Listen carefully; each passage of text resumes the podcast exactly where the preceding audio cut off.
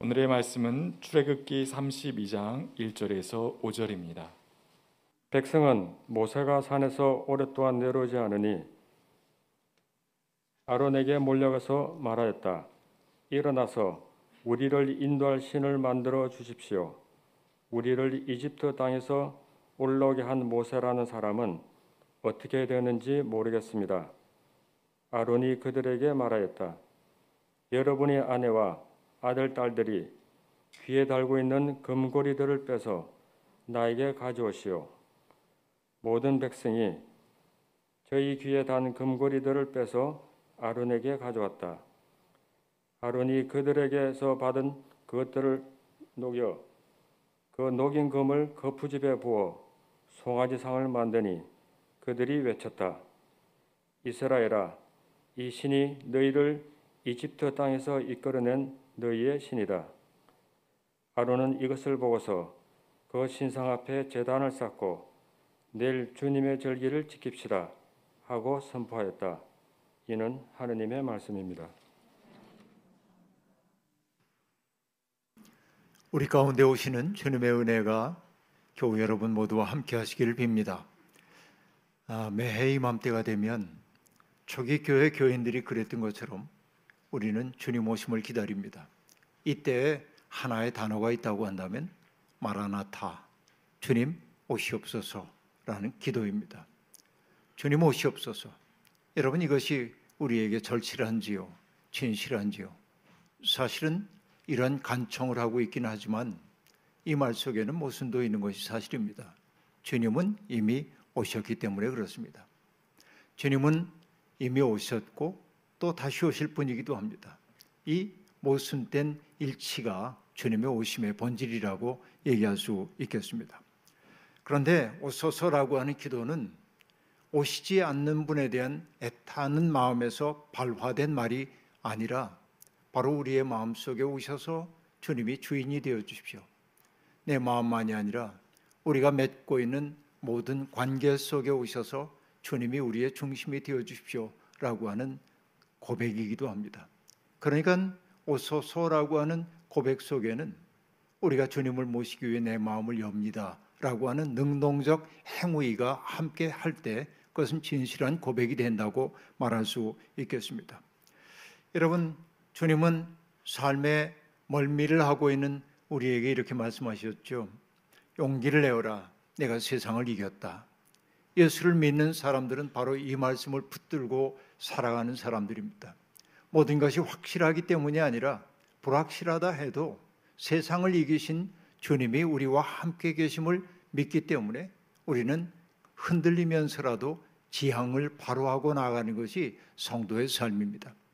그러나 우리가 역사를 통해 삶을 통해 경험했습니다만 우리의 삶은 그렇게 만만하진 않죠. 우리는 빛을 지향하며 살고 있지만은 어둠의 세력이 세상을 장악하고 있다는 사실을 시시각각으로 우리는 자각하며 삽니다. 뿐만 아니죠. 우리는 거룩한 삶을 지향하기도 하지만은 그러나 일수 속됨에 떨어지곤 한 것이 우리의 삶임을 인정하지 않을 도리가 없습니다. 이것이 인간의 나약함입니다. 이것이 인간의 어쩔 수 없는 버릇이기도 합니다. 창세기 이야기는 하나님의 천지 창조 이야기를 장엄하게 들려주지만 그러나 창세기 전체는 형제 간의 갈등 이야기라는 그 분명한 핵심을 놓치면은 창세기를 제대로 읽기가 어렵습니다. 형제 간의 갈등 이야기가 창세기를 전부 꾸미고 있다고 얘기할 수 있겠습니다. 가인은 아벨을 죽였습니다. 그리고 이삭의 두 아들인 이스마엘과 이삭도 갈등했습니다.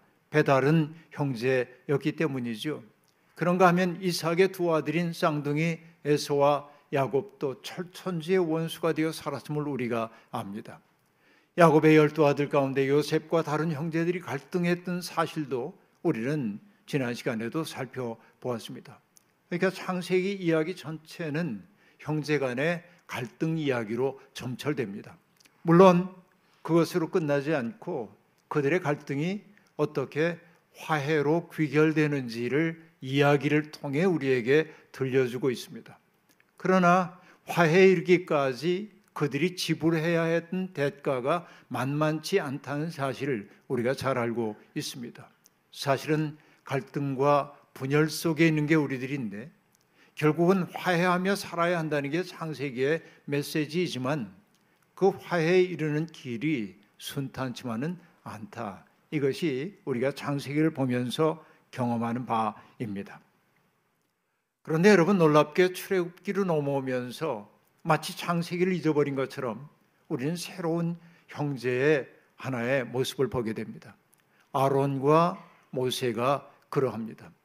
그들은 갈등하지 않았습니다. 그들은 상호 보완적 역할을 하는 형제의 아름다운 우애를 보여준 사람들입니다. 아론은 동생인 모세가 출애굽 사건을 일으키는 데 있어서 주도적인 역할을 감당하는 것에 대해서 불편하게 느끼지 않았습니다. 내가 형이니까 내가 주도권을 쥐어야 한다고 하는 생각이 추호도 그에게는 없었습니다. 그는 기꺼이 모세의 조력자가 되었습니다. 주연은 모세에게 맡기고 그는 조연의 역할로 만족했다 하는 얘기입니다. 모세가 바로의 궁전에 40년 동안 살면서 익혔던 애굽의 지혜를 인정했기 때문일까요? 그렇게 인정했다면 그것 또한 놀라운 일입니다. 늘 제가 말씀드리지만은 인간의 일곱 가지 죄의 뿌리 가운데 인색함이라고 하는 것은 돈에만 자린고비처럼 인색한 것 말하는 게 아니라 다른 사람을 인정하지 못하는 그런 마음이 여러분 인색함이라고 얘기했습니다. 독일 말 가운데 Schadenfreude라고 한 말이 있는데요. 남이 불행한 것을 보고 기뻐하는 마음이란 말이에요. 이게 인간에게 있는 마음이란 말이죠. 그러나 여러분 여기 그 아론은 Schadenfreude에 사로잡힌 사람이 아닙니다. Freudenfreude 누군가가 기뻐하는 것을 보면 함께 기뻐하는 사람이었단 말이죠. 이것이 여러분 아론의 아름다운 모습이었습니다. 아론 역시 보통 사람이 아닙니다. 떨기나무 불꽃 사이에서 자기의 모습을 드러낸 그런 하나님을 만나 뵙고도 모세는 하나님의 뜻을 따라 바로에게 가는 것을 주저주저했습니다. 두려움 때문이었습니다. 하나님은 여러 가지 말로 모세를 설득하려고 하지만은 모세가 선뜻 소명을 받아들이려고 하지 않습니다. 그리고 끝끝내 모세가 이렇게 얘기합니다. 저는 입술이 둔한 사람이고 말을 할 줄 모릅니다. 그러니 주변 머리 없는 제가 가가지고 어떻게 말을 전하겠습니까? 이렇게 말합니다. 그때 하나님의 모세에게 하신 말씀이 뭡니까? 내가 너와 함께 있겠다. 그리고 내가 해야 할 말을 너희 입에 넣어주겠다까지 말씀하십니다. 그러나 모세는 그때도 주저하고 있습니다. 참 난감한 노릇입니다. 하나님도 어떻게 할 수가 없어요. 그때 하나님이 하신 말씀이 있습니다. 내 형 아론이 너를 만나기 위해 오고 있는데 내 형 아론은 말 잘하는 사람이니 내가 전해야 할 말을 아론에게 전해주면 아론이 대신 전할 거래요. 그때서 모세는 하나님의 그 부르심을 받아들이고 순종하기 시작합니다. 이게 참 중요해요. 그런데 여러분 흥미로운 사실은 모세와 아론이 히브리 성서가 보여주고 있는 두 가지 리더십 유형의 아주 아름다운 본이 되고 있다는 사실입니다. 모세를 한마디로 얘기하면 뭐라고 얘기할까요? 앞에서 이끌어가는 리더입니다. 그는 역사가 지향해야 할 방향을 가리키면서 백성들을 독려하는 역할을 감당했습니다. 이런 앞에서 이끌어가는 리더들에게 필요한 자질이 있다면 어떤 것일까요? 역사가 지향되어야 할 방향을 뚜렷하게 알아차리는 지혜로움이 필요합니다. 이게 첫 번째이고요. 때때로 많은 난관이 닥쳐온다 할지라도 그 난관을 돌파해 나갈 줄 아는 과단성 있는 용기가 그들에게 필요하고요. 그리고 세 번째는 뭐냐면은 완급 조절 능력이 그들에게 있어야 합니다. 때로는 사람들을 빨리 이끌고 가야 하기도 하고 때로는 느슨하게 이끌고 가기도 해야 합니다. 여러분 성경에 보면 이스라엘이 광야 생활을 할 때 불기둥과 구름기둥이 백성들의 진을 인도했다고 되어 있습니다.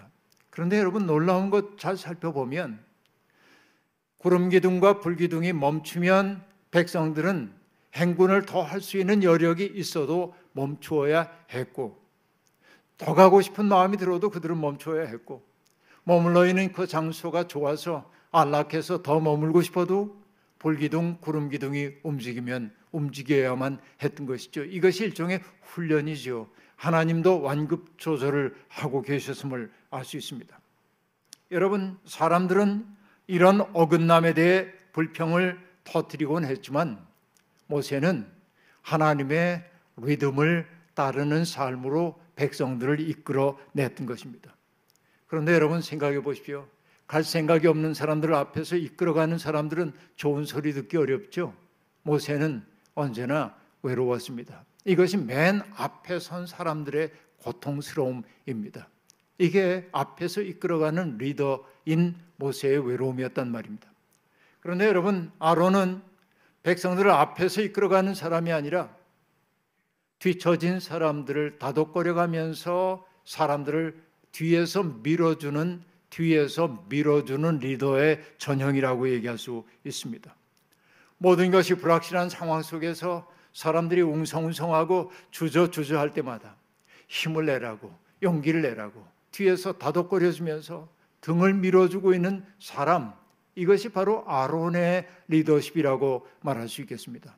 물론 아론 곁에는 그의 누이인 미리암도 있어서 미리암도 똑같은 역할을 감당해 내고 있었던 것입니다. 아론이 어디에서 그런 역할을 했냐고 물으면 성경에서 딱히 찾아보긴 어려워요. 그러나 그가 제사장의 역할을 감당했다고 하는 것은 제사장이 하는 일이 바로 그런 일이기 때문에 그렇게 짐작해 보는 것입니다. 우리가 경험을 통해 알고 있는 것은 분명합니다. 옳고 그름을 가리는 것만으로 역사가 새로워지지 않더라는 얘기입니다. 역사를 올바름의 방향으로 잡았다고 그쪽으로 밀어붙인다고 역사가 새로워진 않더라는 것입니다. 이게 우리의 아픈 기억이기도 합니다. 그 때문에 여러분 저는 전도서 기자의 이야기를 마음속에 늘 새기고 삽니다. 너무 위롭게 살지도 말고 너무 슬기롭게 살지도 말아라. 젊은 날에는 이 이야기가 들어오지 않았어요. 옳은 건 옳은 거고 그런 건 그런 거지. 이해할 것은 이해해야 하고 아니해야 할 것은 아니해야지. 이걸 분명하게 얘기하지 않으면 비겁한 것으로 보였어요. 그러나 이만큼 살아보니 이 이야기 속에 삶의 지혜가 배어 있음을 느낄 수 있었습니다. 왜냐하면 옳고 그름을 너무 냉철하게 갈라놓다 보면 내 속에 여백이 사라지는 거예요. 다른 사람들이 내 곁에 다가올 수 있는 여유를 갖지 못하는 거예요. 여백이 없다고 하는 것은 어떤 의미입니까? 외부의 자극에 의해 나를 변화시킬 수 있는 여지가 없다는 거예요. 그래서 여러분, 자기 확신에 차 있는 사람들이 위험하다고 하는 까닭이 뭐냐면 교정되기를 거부하기 때문에 그런 것입니다. 바로 이것이 여백 없는 사람들의 특색이에요. 나만 오라. 그 오름이라고 하는 게 지나치게 강조되다 보면 다른 사람에게 상처를 입히도록 되어 있는 거죠. 바로 이게 전도서가 얘기하는 너무 위롭게 되지 말라는 말의 의미가 아닌가 저는 그렇게 늘 생각을 하고 있습니다. 여러분 때때로 내가 보기에 분명한 것이 보인다 할지라도 짐짓 모른 척하면서 더딘 사람을 좀 기다려 주기도 하고 또 너무 조급한 사람이 있으면은 워워 하면서 조금 속도 조절하도록 하고 이것이 함께 가는 일 아니겠습니까? 모든 공동체는 그런 거예요. 너무 앞서가는 사람이 앞에서 잡아당기면 안 돼요. 또 뒤에만 머물러 있어도 안 됩니다. 함께 나아가야 하는 것이죠. 그런 의미에서 아론과 미리암은 상처 입기 쉬운 백성들의 마음을 어루만지며 약속을 향해 나아가도록 하는 뒤에서 밀어주는 리더였다고 말할 수 있겠습니다. 이걸 조금 더 다른 말로 표현해 볼까요? 모세는 변화를 이끄는 사람이었습니다. 약속의 땅을 바라보며 나아가는 직선의 사람이었습니다. 그에게 정말 중요한 가치가 있다고 한다면 무엇일까요? 정의와 공의였습니다. 메시팟과 세다카라고 하는 것이죠. 세상을 정의와 공의의 토대 위에 세워야 한다는 열정이 모세를 사로잡고 있었습니다. 그러니까 여러분 모세가 사람들에게 제시했던 젖과 꿀이 흐르는 땅이라고 하는 가나안 땅의 비전은 그 땅의 비옥함을 말한다기보다는 억압이 없는 그런 세상, 모든 사람이 형제를 누리며 사는 정의와 공의가 살아있는 세상의 모습이에요. 그거 아닌 것은 냉철하게 비판할 수밖에 없었던 것입니다. 물론 정의와 공의라고 하는 게 인간의 의로움만으로 만들어질 수 없기 때문에 정의와 공의의 토대가 되고 있는 건 뭐냐면 하나님의 변함없는 사랑인 헤세드라고 하는 거예요. 언약적 사랑. 그러니까 모세에게 정말 중요한 가치는 헤세드, 하나님의 긍휼히 여기는 마음 라하밈, 그 다음에 미슈팟과 제다카 이것이 모세에게 정말 중요한 가치였다 하는 얘기입니다. 모세는 바로 그런 비전을 끝없이 상기시키는 사람이었습니다. 그런데 아론이 하는 일은 백성들을 앞으로 이끌고 가는 것이 아니라 백성들이 살아내야 하는 일상적 삶을 성화시키는 그 일이 아론에게 주어져 있는 직무였다 하는 얘기입니다. 일상의 모든 순간이 하나님의 은혜의 때임을 느끼도록 만드는 것이 제사장으로서의 이 아론의 역할이었다는 얘기입니다. 그의 시간은 그런 의미에서 모세의 시간이 앞을 향해 돌진하는 직선의 시간이었다면 아론의 시간은 순환하는 시간이었습니다. 순환하는 시간. 이것은 뭐예요? 반복되는 일상이라 하는 얘기입니다. 아침이 되고 저녁이 되고요. 월 화 수 목 금 토가 반복되고요. 열두 달이 반복되고요. 순환하는 시간입니다. 때때로 여러분 우리는 우리에게 주어져 있는 순환하는 시간인 일상을 권태롭게 느낄 때도 있습니다. 아, 너무 지루해 이럴 수 있죠. 때때로 우리가 일탈을 꿈꾸는 까닭은 순환하는 시간이 우리에게 숨막히게 느껴질 때입니다. 그러나 가만히 생각해 보면 그 시간이 순환하고 있다는 게 우리의 삶을 예측 가능하게 만듭니다. 우리는 지금 겨울로 들어가고 있습니다만 우리는 다 알고 있어요. 이 겨울이 지나가면 봄이 올 것임을 말이죠. 이 예측 가능성이 우리를 살게 만들어 주는 거예요. 순환적 시간의 아름다움이 있다 하는 얘기입니다. 여러분 노아의 홍수 이후에 하나님은 사람이 악하다고 하여서 땅을 더는 저주하지 않겠다면서 온 생명 세계에 약속을 주셨죠. 그 약속이 무엇입니까? 땅이 있는 한 뿌리는 때와 거두는 때, 추위와 더위, 여름과 겨울, 낮과 밤이 그치지 아니할 것이라고 말합니다. 저는 이 말씀에 깊이 감동합니다. 아, 지금 우리가 아주 일상적으로 받아들이고 있는 이 순환하는 시간이야말로 하나님의 은총이 우리에게 지속적으로 유입되는 통로구나라는 사실을 그 구절을 통해 느끼기 때문에 그렇습니다. 그러니까 여러분 일상의 모든 때를 아름답게 살아내는 것이 삶의 지혜입니다. 일상을 아름답게 산다는 건 뭡니까? 우리에게 주어져 있는 비근한 일상 속에서 영원의 흔적을 보며 사는 거예요. 이 땅에서 유한한 시간을 영원으로 느끼며 사는 것이 일상의 성화입니다.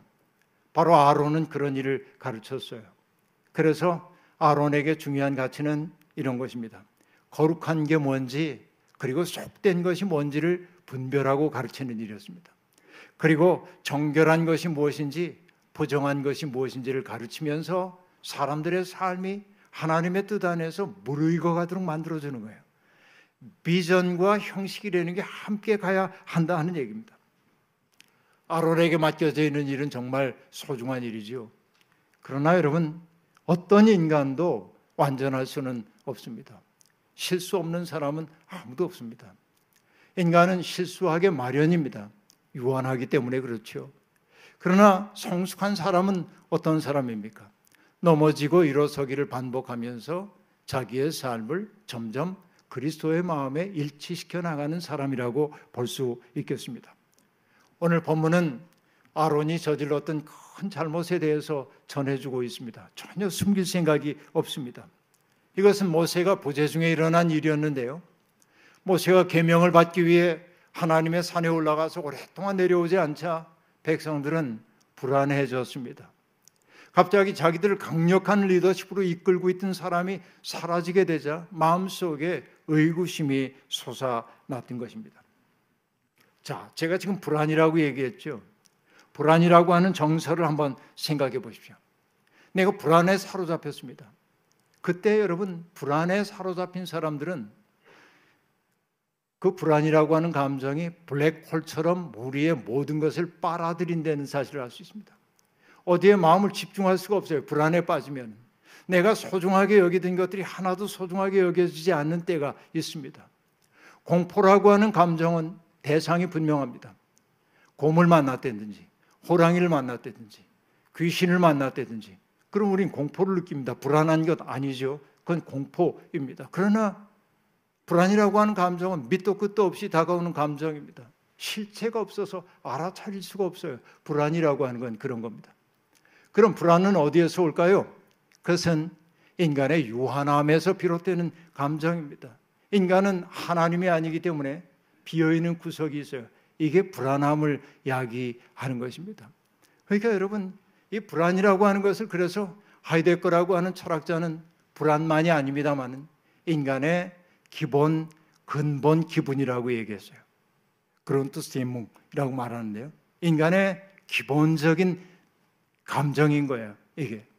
그러니까 불안이 없는 인간은 아무도 없어요. 그런데 불안을 직면했을 때 두 부류의 사람들이 나타나는 거예요.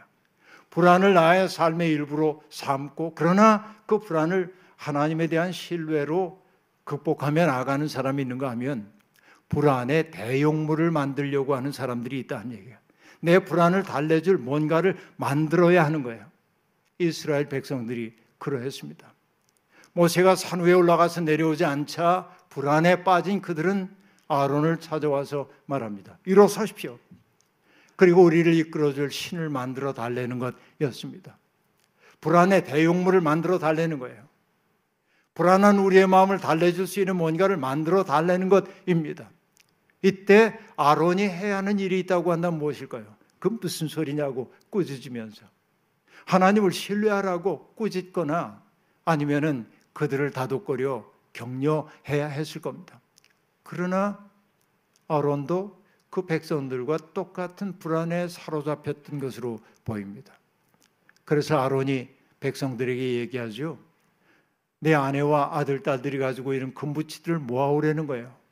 그들이 그것을 모아오자 녹여서 거푸집에 부어서 송아지 상을 만들었다고 성경이 얘기합니다. 그 상을 보자 사람들은 기뻐했습니다. 우리를 이끌 신이라는 거예요. 그런데 여러분, 여기에서 우리가 봐야 할 게 뭐냐면 그들이 얼마나 불안에 빠졌는지를 보여주는 장면이 뭐냐면 우리를 위해 신을 만들어 달라고 얘기하면서 그들이 했던 얘기입니다. 우리를 이끌었던 모세라는 사람이 어떻게 되었는지 모른대요. 모세라는 사람이라는 표현을 쓰고 있습니다. 그건 뭐예요? 그에 대한 신뢰의 철회라고 얘기할 수 있겠죠. 그러니까 누군가에 대한 신뢰가 사라지게 되자 불안함이 엄습했고 그 불안함의 대용물을 만든 거예요. 그것을 그들은 신으로 여기고 있어요. 여기서 만든다라고 한 말이 중요한 것입니다. 인간은 하나님의 형상을 따라 만들어졌습니다. 이게 인간의 본질입니다. 그런데 지금 이스라엘 백성이 하는 일은 뭡니까? 자기들의 욕망에 따라 신을 만들고 있습니다. 그것은 뭐죠? 자기들의 욕망대로 움직여주는 신을 만들어내는 거예요. 이것이 바로 타락인 것입니다. 이게 참 중요한 대목이라고 볼 수 있습니다.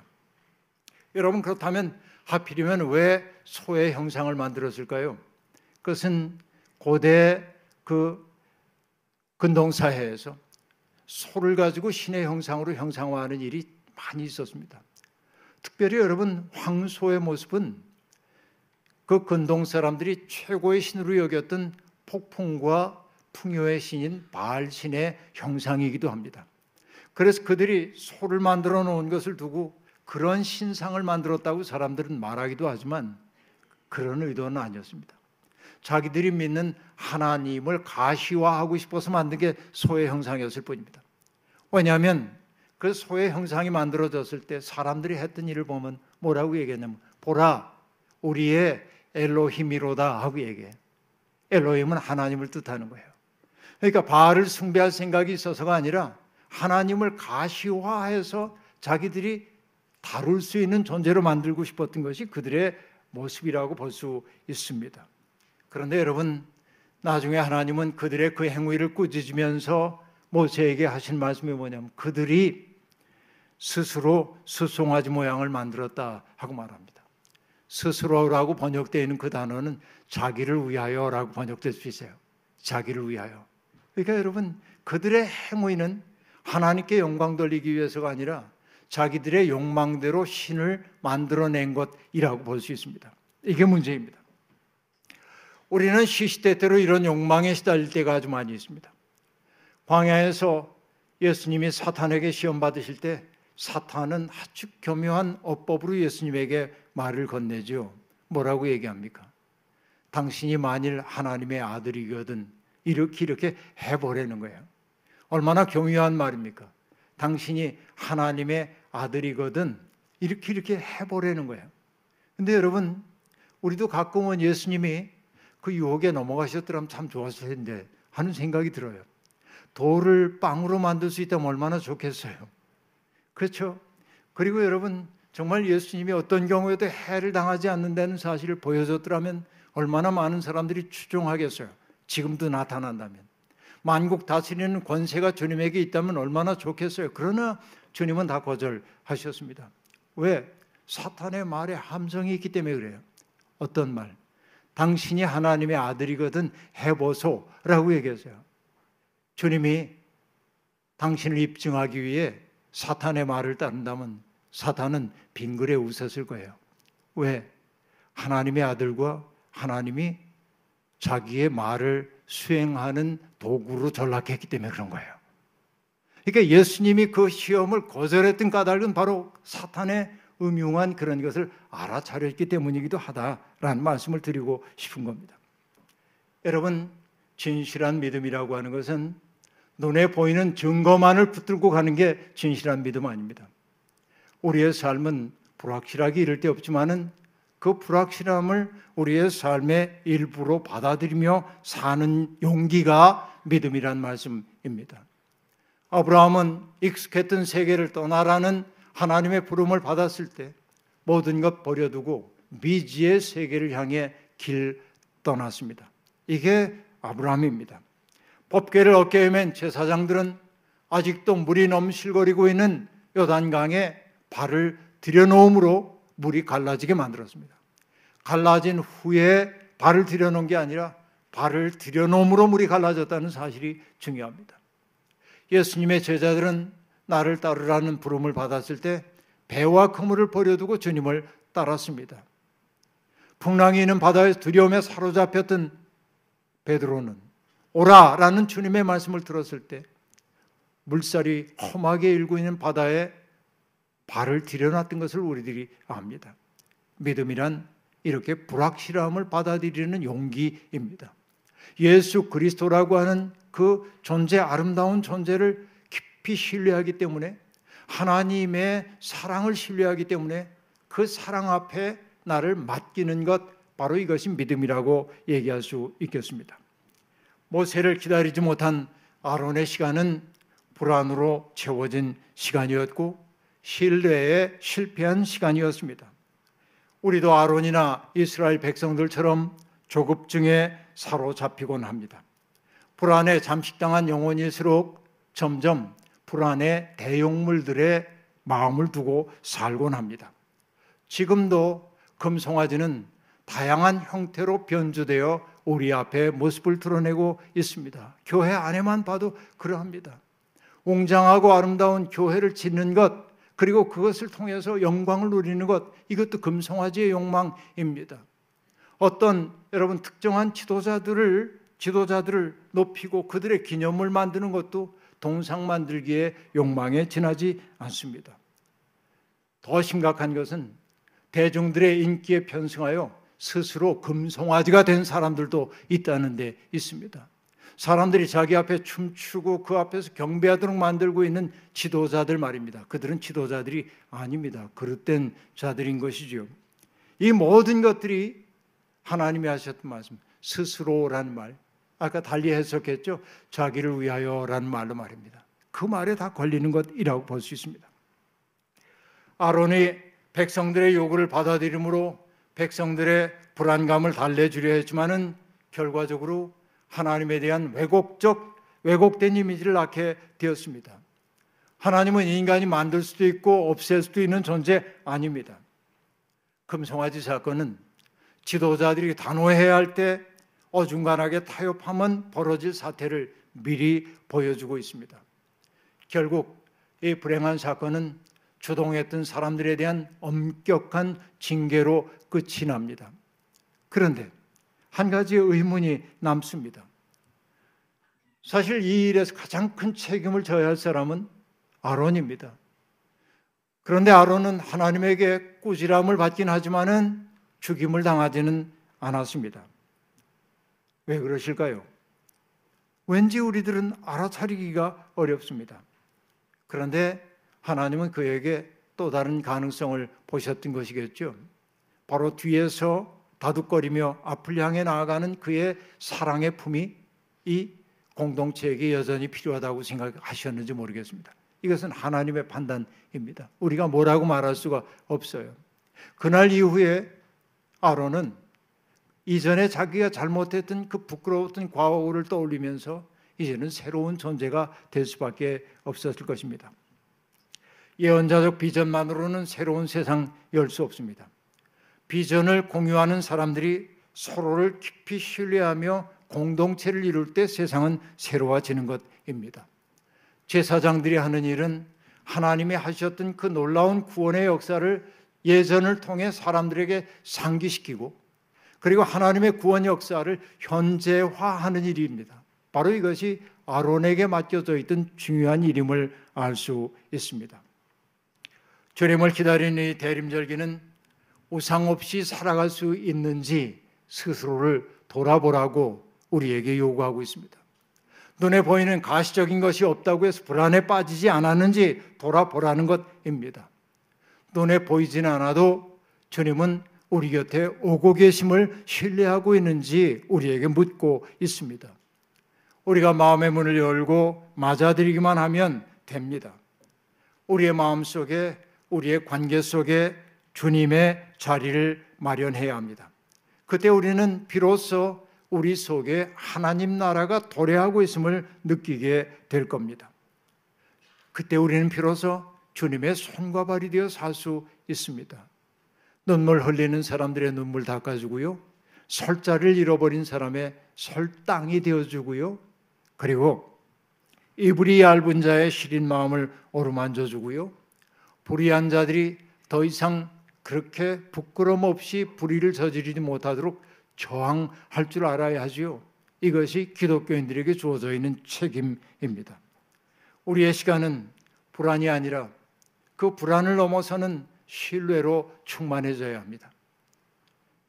아론의 시간은 불안으로 가득 찬 시간이었지만은 하나님의 은혜가 그 시간을 기쁨으로 바꾸어 낼 수 있음을 신뢰하면서 하나님의 압도적인 그 사랑 앞에 우리를 내맡기면서 불안한 시간을 신뢰의 시간으로 바꾸어 용기를 내 주님의 영광을 위해 살아가는 우리가 되기를 주의 이름으로 축원합니다. 주신 말씀 기억하며 거듭의 기도 드리겠습니다.